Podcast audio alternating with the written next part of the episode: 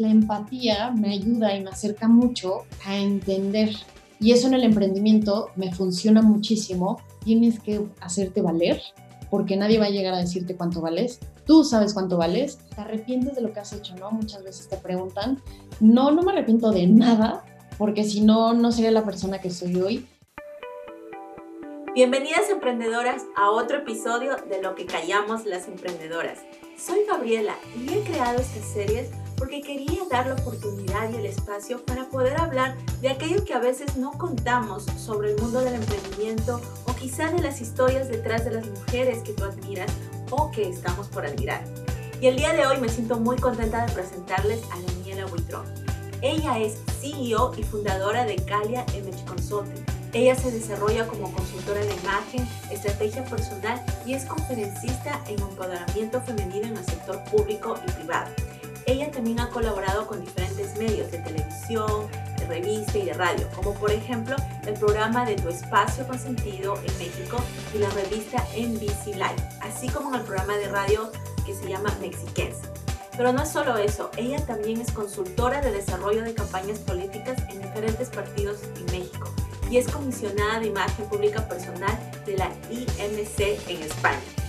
Entonces hoy día Daniela está con nosotros desde México para poder contarnos y hablar de todo aquello que callamos las emprendedoras. Así que acompáñame, vamos. Bienvenida, hola Daniela, ¿cómo estás? Gaby, pues yo feliz de nuevamente estar contigo, de estar con tu audiencia y feliz obviamente de estar en este gran proyecto que es lo que callamos las emprendedoras, que al final del día y como lo platicábamos fuera del aire, callamos muchas cosas que el cliente o la gente no lo sabe.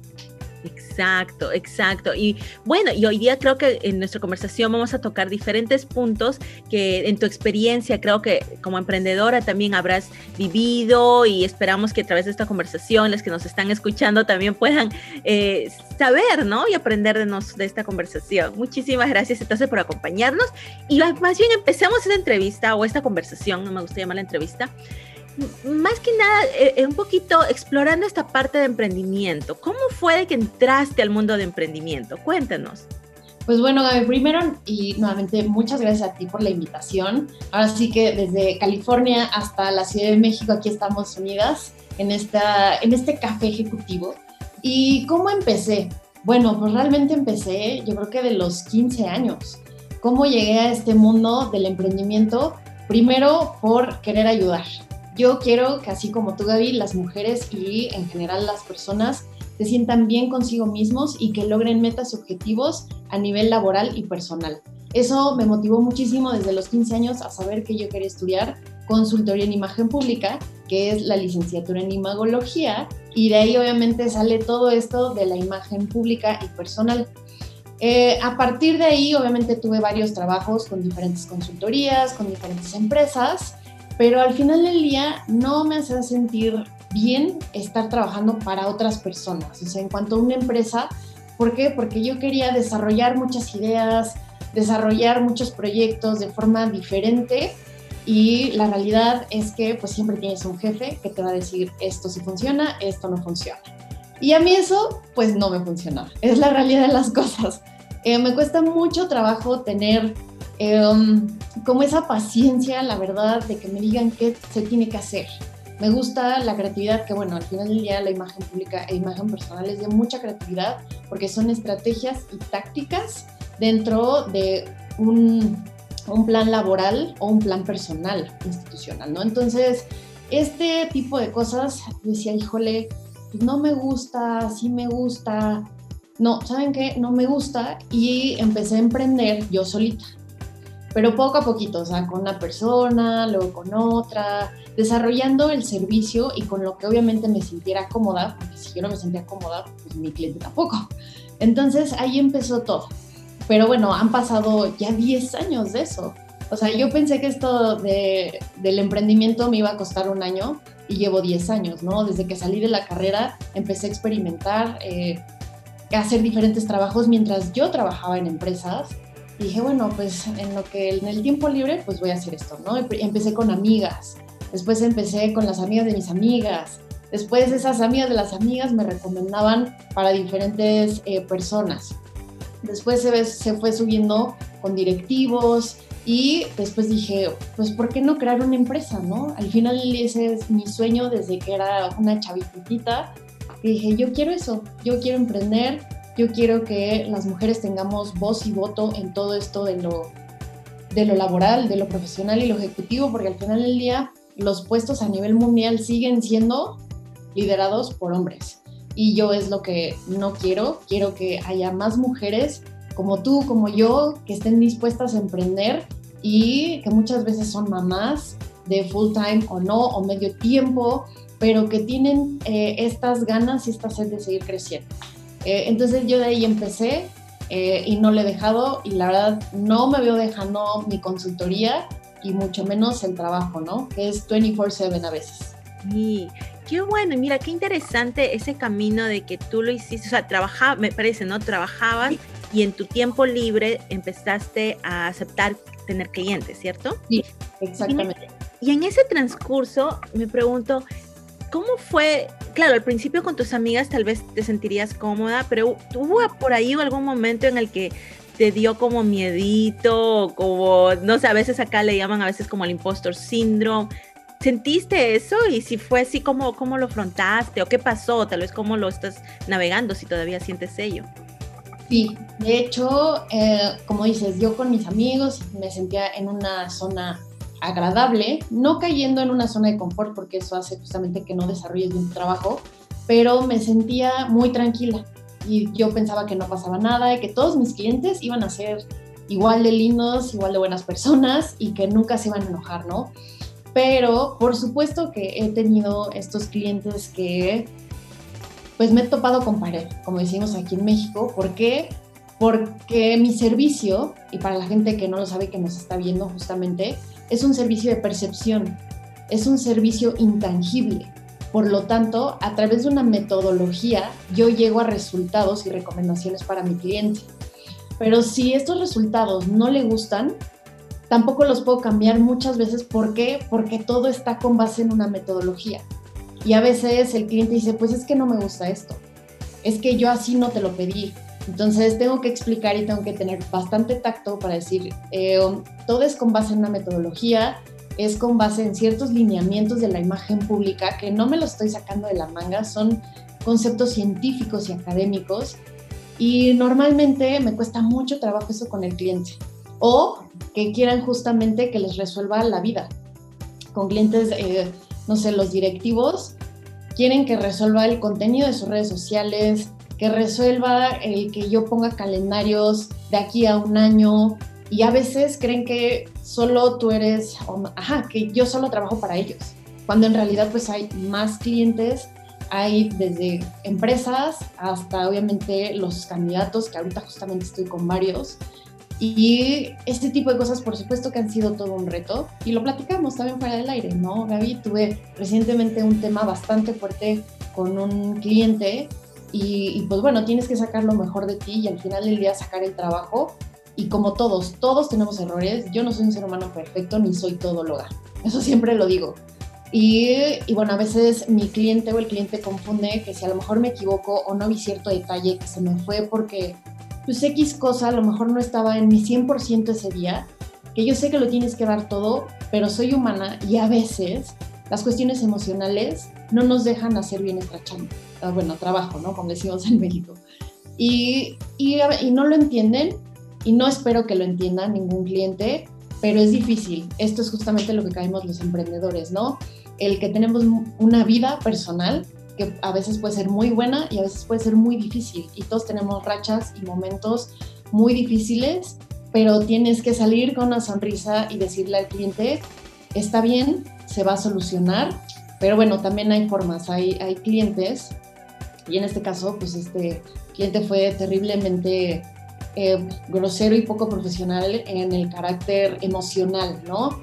Y bueno, eso también a mí me, me pega en el sentido de no desarrollar eh, la creatividad al 100 con este cliente, porque por supuesto que merma en mi emocionalidad. Así que, y es lo mío es un trabajo creativo de emociones. Y bueno, si el cliente, o bueno, en este caso, si yo como consultora no estoy al 100%, por supuesto que hay, hay sus, sus vicitudes, ¿no? Entonces, pues bueno, eso, eso pasa y eso es lo que en este caso yo callo. Mira, esto es súper importante porque creo de que todos, todas las emprendedoras de alguna forma también tenemos una vida personal con todos los altos y los bajos que nos trae y de, por sí no podemos controlar que a veces se nos junta todo, situaciones difíciles en el trabajo, situaciones difíciles personales. Y este lado de la salud mental, ¿no? De tal vez mantenernos dentro de todo eso, eh, eh, sentirnos bien para seguir haciendo nuestras cosas. Dentro de tu experiencia como emprendedora, ¿sabes tal vez algunas, alguna forma, no sé si llamarla técnicas o prácticas personales o eh, hábitos, algo que, que hayas aprendido en este proceso de emprendimiento que te esté ayudando a enfrentar estas situaciones difíciles? Pues sí, lo primero es respirar. es eh, lo primero es respirar y tienes que ser muy, muy racional y tienes que saber que no puedes decirle a tu cliente, tú no tienes la razón, porque están tan enojados que no te escuchan. Entonces debes dejar que se desahogue, tú estar tranquilo y al final del día eh, apuntar todo lo que te dijeron. Eso, eso me funciona bastante, apuntar eh, para ellos qué no les gustó o qué no fue lo que esperaban y justamente con más en eso reflexionar, en este caso yo como consultora, reflexionar por qué sí, por qué no, qué no, qué no hice tan bien o qué me faltó, todo eso. Y, bueno, en ese momento la verdad es que no entrar en discusión, eso también, uno tiene que ser muy prudente, porque al final del día sí tienes una reputación como persona de cómo te comportaste en esa situación. Entonces es estar tranquila, escuchar al cliente, ok, perfecto, Solo puedes pedir una disculpa si es que tuviste un error, solo una. Tampoco vas a decir, sí, discúlpame 700 veces, porque al final del día, y como lo comenté hace rato, todos tenemos errores y a veces no estamos en nuestro mejor mood. Pero eso no significa que nos tengamos que disculpar 700 veces por un error que a ella o que a él como cliente le pudo haber pasado, ¿no? Entonces eso es lo primero, paciencia, respirar profundo, escuchar al cliente apuntar eh, lo, que, lo que se dijo en como una minuta, digamos, pero pues sí, los, los puntos negativos eh, y resolverlo. No vale la pena, y justamente lo puse en un post el domingo, no vale la pena estar sufriendo, sí lo puedes sentir, porque nuevamente somos humanos, ¿no? Por supuesto que lo puedes sentir y, puedes llorarlo, pero te levantas y lo resuelves, porque al final del día el resultado depende de ti. Entonces yo lo que, eh, lo que les comento es justo eso, generar una estrategia con la mente fría y dejar a un lado la emoción, que yo sé que es difícil, pero sí tienes que dejarte con la mente fría cuando hay este tipo de momentos y nunca te debe de ganar la emoción frente a tu cliente. Eso jamás puede pasar. Tienes que estar como poker face. Aunque por dentro estés muy mal, tienes que estar tranquila porque al final del día, si te pones igual que el cliente, no se va a llegar a ningún lado y por supuesto vas a perder la cuenta, ¿no? Digo, y si también la quieres perder, adelante. Si se portaron muy mal, pues bueno, está bien, pero si no y quieres como rescatarlo, pues tranquila o tranquilo y seguir adelante, ¿no? Y apuntar al final todo. Sí, no, e, eso es realmente para mí mismo ahorita me ayuda. Yo digo, ay, tengo que anotar esas cosas de, eh, a veces lo, lo simple, ¿no? Respirar, de mantener la tranquilidad, de la paciencia, me gusta el, consejo que das, a veces decir, ok, cometiste un error, decir el disculpa, pero no decirlo así 700 veces, ¿no? Y eso de apuntar para reflexionar y poder, este, uno mismo, ¿no? Ver qué cosa pudo hacer diferente, porque hay cosas que están dentro de nuestro control, como otras cosas que están fuera, y dentro, y uno, es bueno tener eso claro, ¿cierto? Sí, sí, sí, 100%. Y Daniela, en cuanto a a veces en estas situaciones ah, lo que también nos ayuda son aquellas habilidades internas que son, natas en uno. Eh, que me gusta llamarle los eh, nuestro poder interior, ¿no? Como nuestros superpoderes. Tú dentro de este camino del emprendimiento has encontrado tal vez esas habilidades natas que, que, van en ti y que te han ayudado a poder este, enfrentar diferentes situaciones como emprendedoras? Sí, y uno de ellos es la empatía. El ser muy empático con mi cliente, entenderlos, saber hacia dónde van, qué necesitan y, como a veces lo comento justamente ¿no? cuando estoy en sesión, es que necesitan contarme ciertas cosas personales para yo entender eh, y dar esas recomendaciones óptimas de acuerdo a lo personalizado. Entonces, la empatía me ayuda y me acerca mucho a entender. Y eso en el emprendimiento me funciona muchísimo. ¿Por qué? Porque siguen llegando clientes, ¿no? No me quedé ya nada más con uno y así, bueno, ya me quedé con uno y ni modo. No, es justamente ir desarrollándolo y, al final del día también se decide, o en este caso yo decido, si lo que realmente necesitan es una consultoría eh, en imagen personalizada o lo que necesitan es justamente un approach con un psicólogo que a lo mejor va más allá, porque esto de la, de la imagen personal es de adentro hacia afuera. Si no te sientes bien, lo va a comunicar tu cuerpo, lo va a comunicar tu rostro, porque son a través de estímulos verbales y no verbales. Entonces yo los puedo poner muy guapos y todo, pero si al final del día no te sientes bien, y me doy cuenta que hay un tema como muy complejo, yo recomiendo justamente que vayan a lo mejor con algún psicólogo. Entonces, esa empatía me hace generar una, una, conexión con mi cliente, entender qué necesita y con base en eso me sigo por esa línea, ¿no? Y por supuesto que voy dando algunos consejos que yo veo que a veces el cliente no lo ve, ¿no? Porque estar del otro lado es muy diferente. Entonces, eso es lo que me gusta y eso es lo que he desarrollado desde chica. La verdad es que eso me ha ayudado muchísimo, la empatía con el cliente. Qué increíble. Y qué bueno que entonces, mira, lo has identificado, lo pones en práctica y de ahí estás viendo los resultados. Y te sale, me imagino, es innato en tuyo. Y eso es, me encanta a veces del emprendimiento, que a veces leemos mucho que, ah, este emprendedor es eh, exitoso y quiero tratar de eh, copiar todos sus poderes o estas habilidades, pero a veces está en uno. Y mira como en tu ejemplo dices la empatía desde muy chica y lo has llevado adelante. Qué increíble.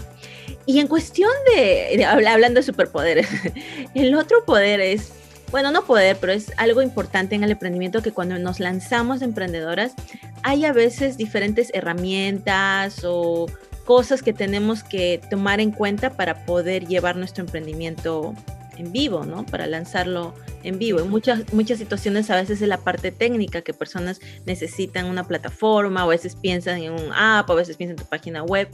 En tu caso, cuando empezaste, eh, Calia Consulting, eh, tú eh, eh, te metiste en esto de páginas web, pensaste cómo poder ponerte online o virtualmente. Sí, sí lo pensé y para mí lo que más me ha funcionado es Instagram y la recomendación de boca en boca. Eso es como consultora, porque nuevamente es un servicio intangible, la consultoría en imagen pública. Entonces a mí me ha ayudado mucho eh, Instagram y las herramientas del Insta Live. Eso es lo que a mí me ha funcionado, porque al final del día hay mucha desinformación acerca de la imagen pública y se cree que es algo muy banal y que solamente es el cómo nos vemos. Pero va mucho más allá y hay mucho fondo. Entonces en esos live la gente ha entendido los beneficios de la imagen pública hacia su vida personal y laboral. Entonces, eso me ha permitido llegar justamente a muchas personas. En este caso, Gaby, pues tú te recomendó una amiga que vio un live mío con un personaje, un gran personaje del branding personal acá en México. Y de ahí se empieza, ¿no? Se ramifica todo. Por supuesto que la página web sí está en construcción pero la verdad, esa no me ha funcionado mucho, pero sí la quiero tener, o sea, eventualmente para que la gente quiera meterse. Eh, está, te digo, está en desarrollo. Y bueno, Facebook, tengo mi blog personal en Facebook que está sincronizado con mi Instagram y no se sube todo, solo lo que yo decido, porque recordemos que son plataformas diferentes y públicos diferentes. Entonces, sí tengo segmentado eso. Y bueno, también a veces por la carga de trabajo, yo no dejo que nadie meta mano a mis redes, lo hago yo. Entonces, a veces es mucho trabajo que digo, no, ya son las 11 de la noche y se me pasó publicar esto, ¿no? Pero pues bueno, estoy en juntas, consultorías, o bueno, ahorita justamente estoy con los candidatos. Entonces, eh, ahí es justamente donde podría ser mi talón de Aquiles, se puede decir, que sí estoy, pero pues me falta tiempo. Me falta tiempo, sí tengo un equipo, pero bueno, estamos entregando y haciendo cosas para los clientes. Así que digo, bueno, no dejo de publicar, pero ahí voy, ¿no? Así que esas serían como mis herramientas. Y de aplicación, fíjate que tengo muchas ganas de hacer una, pero no, la verdad es que no me he organizado en tiempo para desarrollarla de forma adecuada y que le funcione a la gente, ¿no? Tampoco vas a hacer cualquier tontería. Entonces, eso es ahí lo que traigo como pendiente, pero bueno, no lo descarto este año, espero poderle dar mucho más tiempo a eso. Mira, he puesto, eh, me, gusta realmente el ejemplo que has dado, que para muchos emprendedores creo que es importante que aprendamos, que es eh, primero encontrar esa herramienta que nos ayude a conectarnos con el cliente. Y no necesariamente va a ser una página web. En tu caso ha sido esto del Instagram, el Insta Live, y Facebook. Y ya basado en ello, tú te has enfocado el poco tiempo que a veces uno tiene en poder conectarte a través de ello. Y en cuestión, y eso te iba a preguntar cuando mencionaste un poquito que a veces el tiempo, de cómo organizarte, eh, cómo es que, qué es lo que te ha ayudado, no sé si tal vez acá hay un emprendedor escuchándonos, cómo es que, qué sugerirías de poder organizarnos que te ayude siempre a estar activa en tus redes sociales, eh, nos, nos, también mencionabas que no te gusta que alguien ponga mano, pero es necesario a veces tener a alguien que nos ayude. ¿Qué piensas de ello? Sí, sí es necesario. Yo la verdad es que mi tema, y no es algo bueno, soy muy controladora y, pues bueno, tal vez también eso es un tema mío, que por eso no dejo que alguien se meta a las redes. Pero sí, por supuesto que eh, esta herramienta del community management y el e-commerce que está creciendo muchísimo y por eso también la gente está comprando mucho a través de las redes en este 2021. Y el community management te va a ayudar justamente a establecer métricas, a establecer horarios, a establecer contenidos. O por ejemplo, ¿no? En este caso yo les paso mi contenido de un mes y se queda eh, previo en juntas que se van a hacer publicaciones de frases, de, um, de imagen personal y de imagen profesional. Entonces, con base en eso, yo doy contenido y ellos ya lo hacen arte. ¿A qué me refiero? Ellos ya lo diseñan. Entonces, sí se puede y por supuesto que se puede llevar y todo el asunto. O bueno, yo a veces soy como demasiado, no sé, picky en ese asunto, pero sí, si no te da ningún tema, lo puedes hacer.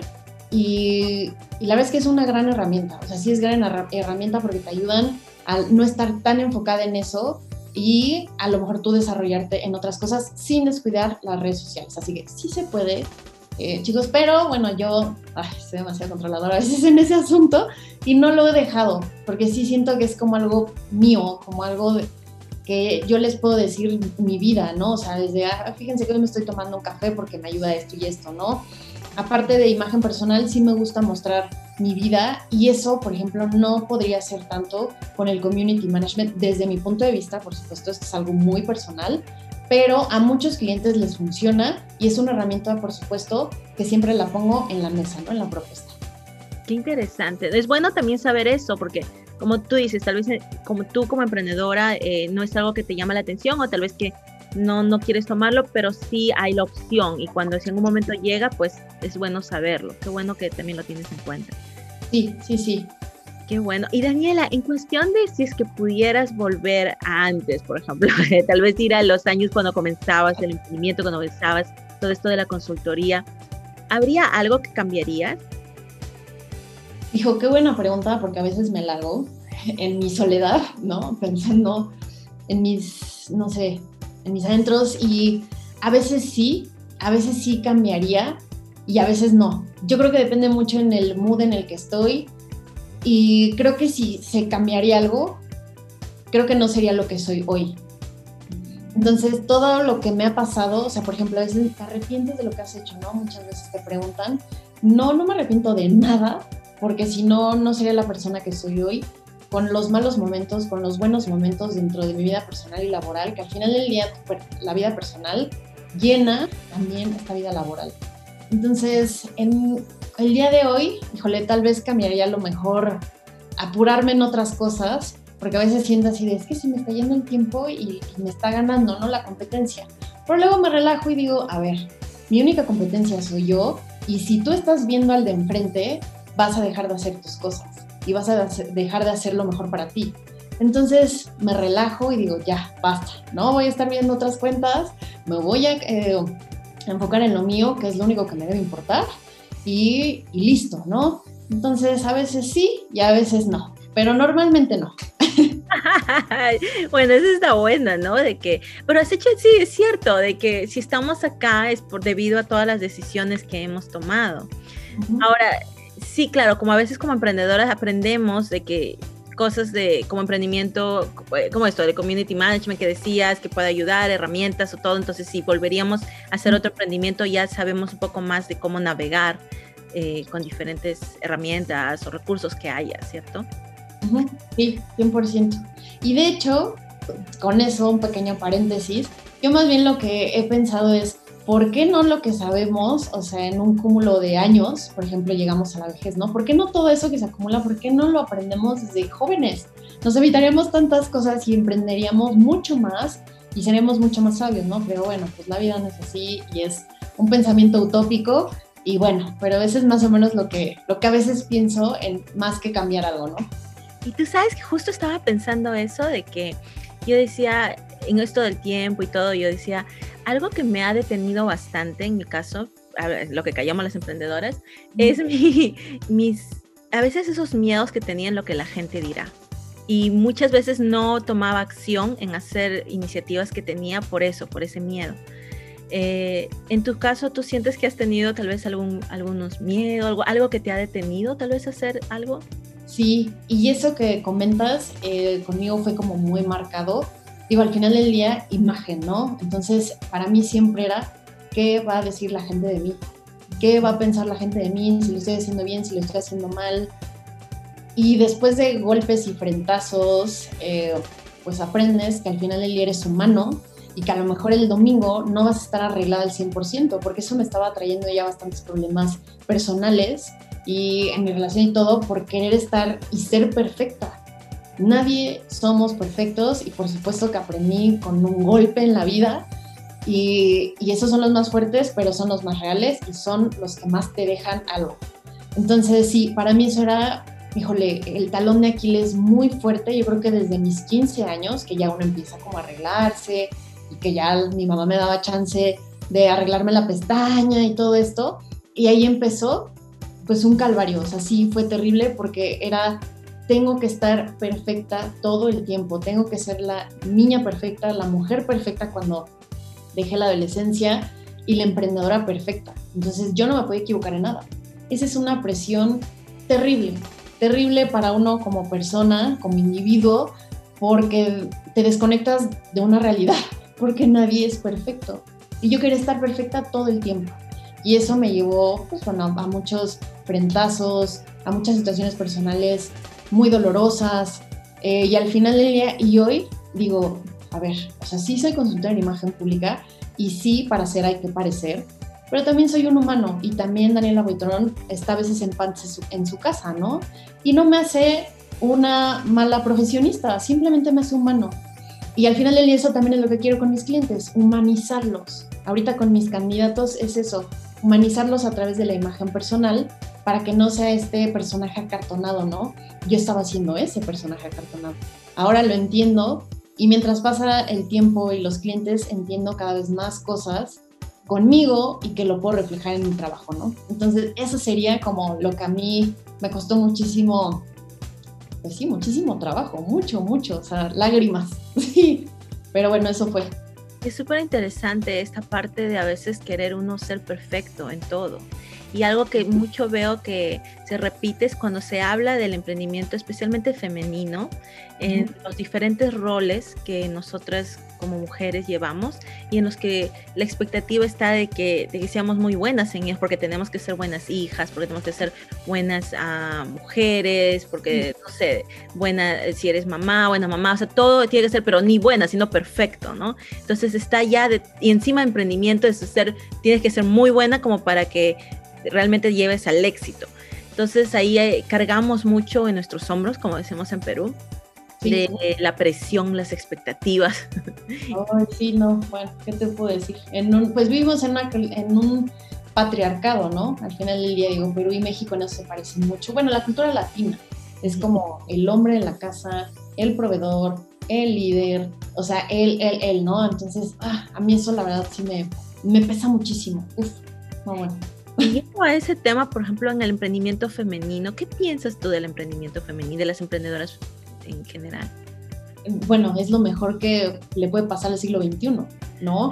¿Por qué? Porque antes a lo mejor había una Marie Curie que había hecho bastantes descubrimientos científicos, pero al final día era así de, ah, sí, ¿no? Ahí luego te hacemos caso, tú no es cierto, tú estás loca, eres una bruja, o sea, tantas cosas tan fuertes que vivimos las mujeres, simplemente el voto, ¿no? No tiene, no tiene tantos años que fue legalizado, entonces eso me hace pensar y replantearme mi momento como mujer y decir, a ver, o sea, no, no, no, tiene que, tiene que haber un parteaguas para las generaciones que vienen de abrir estos caminos y que sí nos cuestan el doble, por eso también nos hace el doble de mujeres. O sea, ¿a qué me refiero con esto? Nos hace el doble de creer que podemos, de saber que podemos no creer, simplemente saber que podemos y que podemos tener una empresa y que podemos ser igual o más exitosas que un hombre, ¿no? Y que nos van a pagar igual que un hombre, porque eso también yo lo vivo y a los consultores hombres se les paga de forma diferente y a las consultoras mujeres nos pagan de forma diferente. Entonces, eso yo lo vivo en México y bueno, en cuestión política, uf, bueno, te podrá contar miles de historias. O bueno, te voy a contar una. Estaba pues. yo en un, eh, esto ya tiene tiempo, fue de mis primeras campañas. Yo estaba, digo, ahorita tengo 33 años, en aquel entonces tenía, no sé, como unos, unos 26, o sea, ya tiene sus añitos. Y en ese entonces yo tenía un, un colega, o sea, estábamos juntos en esto, y esta persona, le estaba, yo estaba encargada de ese proyecto en específico, de esa área. Y entonces yo le iba a explicar absolutamente todo lo que se iba a hacer, cómo se iba a hacer, todo, ¿no? Y a la hora de yo explicar, ni siquiera me volteé a ver, como si yo no estuviera, y solo volteaba a ver a mi colega. Entonces eso, y mira, no se me olvida, o sea, me acuerdo que el mantel era blanco, o sea, de mucho detalle, porque eso tronó algo por dentro. O dije, no puede ser que porque me ven joven, porque me ven mujer y porque me ven arreglada, porque en el sector político aquí en México esto de que te ven arreglada es de, mm, claro, seguro, no es, no tiene tanto acá arriba, ¿no? Entonces es un tema muy fuerte. Y bueno, al final del día este personaje no se dirigió a mí, y todas las preguntas se las hizo a mi colega, como si yo no existiera, como si, no sé, como si fuera un mueble más en la mesa. Eso para mí fue terrible y fue toparme con algo que sabía que existía, pero yo no lo había vivido. Y dije, esto es terrible, ¿cómo puede seguir existiendo y pasando esto en México o en el mundo, no? Porque digo, Kamala Harris ahora que acaba de llegar como vicepresidente, justamente eso, ¿no? Es la primera mujer vicepresidente. Entonces, todo eso digo, o sea, ¿cómo es que ahorita apenas está pasando esto? El siglo XXI y todo. Entonces, este tipo de cosas que tuve con este cliente, eh, dije, no me voy a rendir, porque también es muy fácil, ¿no? Sentarte y decir, bueno, sí, está bien, no voy a acabar aquí a llorar. Dije, no, o sea, yo quiero ser escuchada y sí me va a costar mucho y sí te das muchos topes, pero al final del día es algo que es muy reconfortante para mí en muchos niveles, porque también en tu vida personal, en México y seguro en Perú se vive, ¿no? El hombre en la casa. No, no, bueno, a ver, espérame, ¿cuál hombre en la casa? ¿No? Aquí somos dos y por eso una pareja, ¿no? Un par, un par igual. Así que eso fue un tema difícil. Eh, ahorita ya no lo vivo tanto, pero también porque antes tal vez me quedaba un poco más callada en lo que escuchaba y todo eso, y ahorita sí, no, a ver, o sea, no me hace rebelde el decir lo que pienso, me hace una persona normal y como cualquier hombre que dice lo que piensa y no le dicen que es rebelde, ¿verdad? Entonces ahora digo, no, a ver, esto no me parece por esto y por esto, por estos puntos, esto es lo mejor para este cliente y tal y tal cosa, ¿no? Pero bueno, fue uno de los retos que he vivido en un sistema patriarcal y mira que te quedó tan grabado hasta los detalles de ese día, o sea, fue, fue, te llegó realmente al alma, al corazón esa situación. Y para los que nos escuchan, si es que pasara una situación, pasaran una situación similar, o cuando tú piensas ahora, si pudieras regresar en ese momento, ¿cómo es de que, que uno puede enfrentar tal vez una situación así? Híjole, si pudiera regresar, o sea, ahorita con la experiencia que ya, qué bueno que se han formado a través de esos años, Sí, lo primero es que a ver si le dices, disculpe, le estoy hablando, ¿no? O sea, sí tienes que levantar la voz y decir, le estoy hablando, jamás eh, como de enojo ni mucho menos, pero sí decir, a ver, le estoy hablando, yo soy la persona que le está hablando, si quiere ahorita le pregunto algo a mi colega, pero la que está encargada del proyecto soy yo, ¿no? Eh, y esto es para un bien para su campaña o para su empresa. Entonces sí tienes que levantar la voz y, y no dejar que esas personas que creen que pueden hablar solo entre hombres, eh, lo hagan, ¿no? Tienes que hacerte valer, porque nadie va a llegar a decirte cuánto vales. Tú sabes cuánto vales y quién está en la mesa. Entonces, eso va a ser la diferencia, esa seguridad y confianza en ti misma. Sí crea una, como le dije, una diferencia abismal en ese entonces y ahora, ¿no? Que una cosa, como lo comentaba hace ratito, es ser prudente con tu cliente y no ponerte como loco, pero no por eso no vas a decir lo que piensas, ¿no? De una forma educada. Al final del día eso también es lo que me enseñaron en mi casa, ¿no? Ser muy educada, pero no quedarte callada. Y eso también a mí personalmente, uy, también eh, yo lo viví más como eh, ingeniero de sistemas, software engineer acá, de, eh, de similares experiencias, similares experiencias y es cierto algo que has dicho, que es cuando uno tiene la seguridad de uno mismo y la confianza y te recuerdas a ti mismo que tú estás ahí porque, porque lo, lo vales y tienes el conocimiento, es cuando realmente ahí es que te pueden hacer esa voz de poner en claro, ¿no? Ah, mire, yo estoy hablando, o déjeme, deme unos minutos, por favor, para poder terminar de hablar, lo que sea, ¿no? depende de la situación porque siento que hay una, una parte, a veces cuando aconsejamos o cuando nos aconsejan como emprendedoras, no, pero tú tienes que decirle o tú tienes que hablar y si no tenemos esa confianza en nosotros mismos, va a ser algo superficial que a las finales en algún momento vamos a, no sé, no, no nos va a ayudar de por sí, es algo más interno, más profundo, que es el encontrar tu confianza a ti mismo. Es que me encanta que, que mencionaste eso. Sí, es que eso es básico y de hecho recuerdas que también luego tocamos en las consultorías, si no te sientes segura y confiado de ti, de lo que eres, de lo que sabes, va a llegar mucha gente que sí lo sabe y te va a aplastar. Y por eso eh, no es que seamos egocéntricos y, seamos eh, o lleguemos a algún lugar y queramos que todo el mundo nos vea, ¿no? Por supuesto que no, pero es saber en dónde y cómo estás en ese momento y, y saber lo que puedes aportar a la mesa y digo, hay cosas, y como lo decía al principio, ¿no? No soy todóloga y no puedes aportar todo, pero puedes aportar gran, gran aprendizaje de lo que te ha pasado en la vida y no porque seamos jóvenes, porque también eso, no sé si te ha pasado, Gaby, pero el que seas joven es así de, uy, es que no tienes experiencia, ¿no? Entonces, oye, a ver, o sea, no porque soy joven significa que no tengo experiencia. Más bien tengo una experiencia diferente y habilidades diferentes a las tuyas.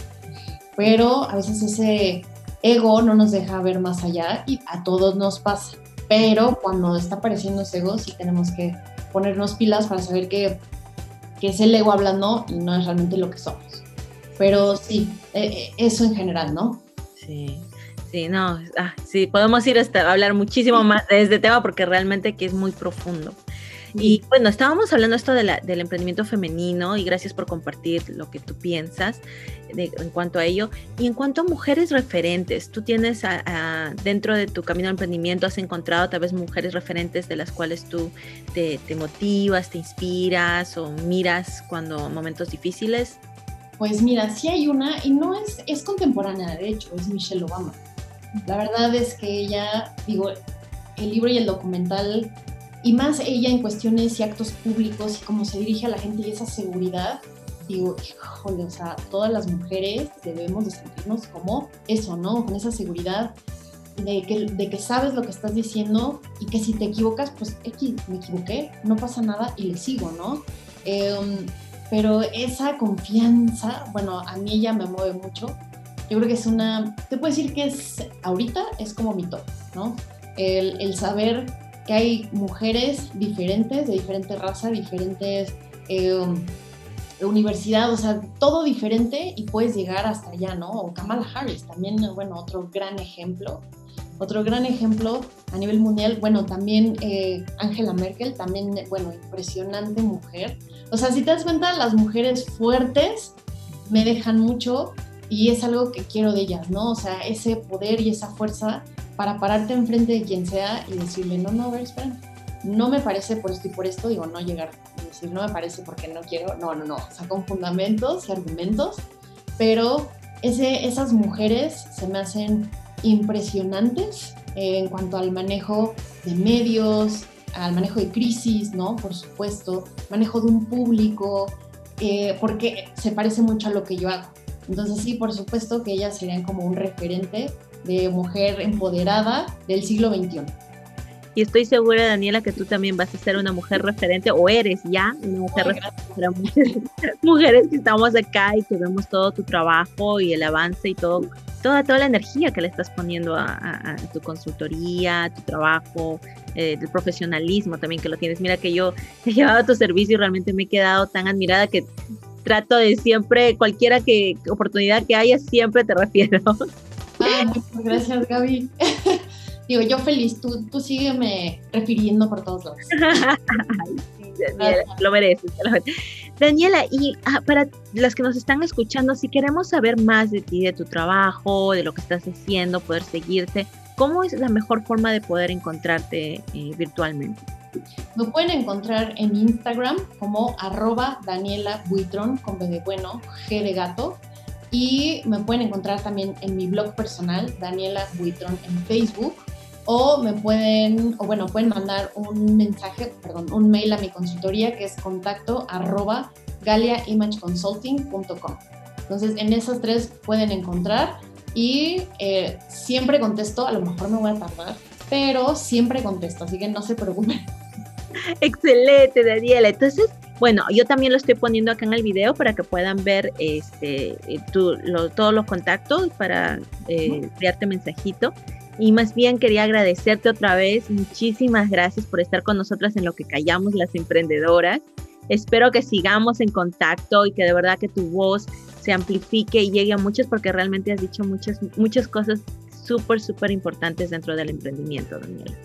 No, a ti Gaby, muchas gracias por estos minutos que a mí se me fue volando y te agradezco tantas preguntas tan interesantes y que me dejaras platicar aquí un poco de lo que es el emprendimiento en una mexicana como yo. Así que ah. muchísimas gracias. Ay, gracias a ti. Entonces, tengo un bonito día y pues acá estamos en lo que callamos las emprendedoras. Claro que sí, muchísimo éxito en todo, Gaby. Mucho éxito en este 2021 y a toda tu audiencia, que sean los mejores emprendedores y nunca pierdan la fe. Eso es importante, nunca la pierdan en ustedes y van a llegar muy lejos. Sí, tienes razón, también estoy en ello. Muchísimas gracias. Cuídate, Daniela. Igualmente, Gaby, que estés muy bien. Bye. Chao, chao. Muchísimas gracias por poder acompañarnos en este episodio de Lo que callamos las emprendedoras.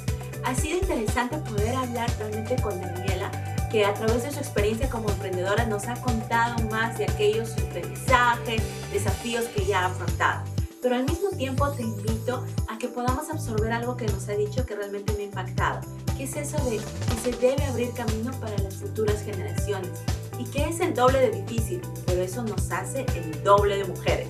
Así que si te gustó este episodio, por favor, nos ayudaría mucho que pongas un review. También si nos dejas comentarios, si tienes preguntas, ideas, por favor, nosotros felices de poder ahí estar leyendo. Y si no sabías, pues estas series están disponibles en diferentes formatos. Por video a través de YouTube y IGTV y por audio a través de nuestro podcast. Y si nos quieres contactar, pues nos puedes encontrar en nuestra página web que es insidedigitaljump.com o si no en Instagram en arroba o me puedes enviar un tweet a Twitter que es arroba Eva Gabrielita, que es mi personal Twitter. Que muchísimas gracias de verdad por estar con nosotros y pues te veo en el siguiente episodio. Chao, chao.